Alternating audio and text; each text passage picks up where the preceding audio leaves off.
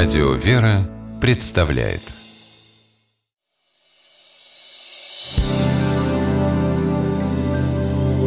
Первый источник Дорогие коллеги, если вы не примете антикризисный план, который предлагаю я, то наша компания рухнет. Но это слишком рискованно. Я бы даже сказала невозможно. Нам нужен другой план. Другой план? Хорошо. В таком случае я умываю руки. Это еще зачем?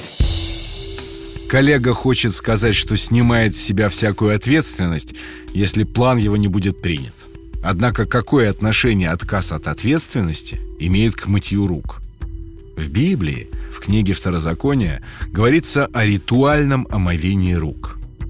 Если в то время находили убитого человека, а убийца не был известен, то старейшины ближайшего города должны были принести в жертву корову, не носившую ерма, и омыть руки над ее головой, произнося при этом ритуальные слова.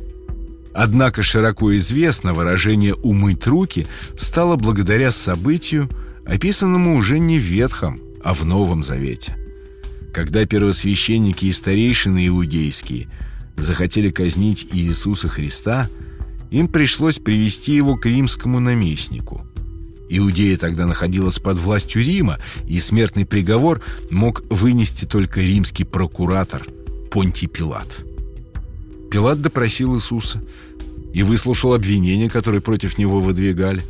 Он понимал, что Иисус ни в чем не виновен, а казнить его хотят из зависти.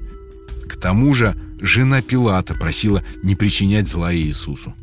В то время существовал обычай в праздник Пасхи отпускать на свободу одного заключенного.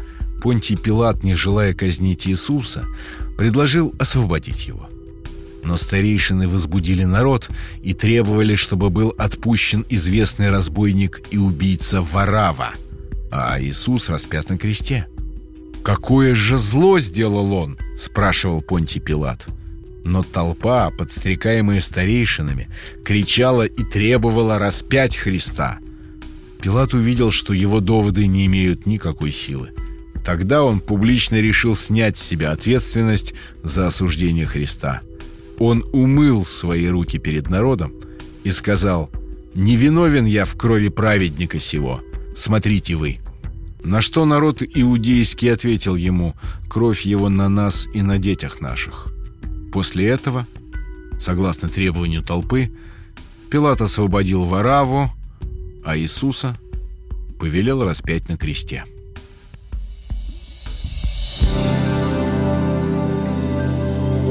Первый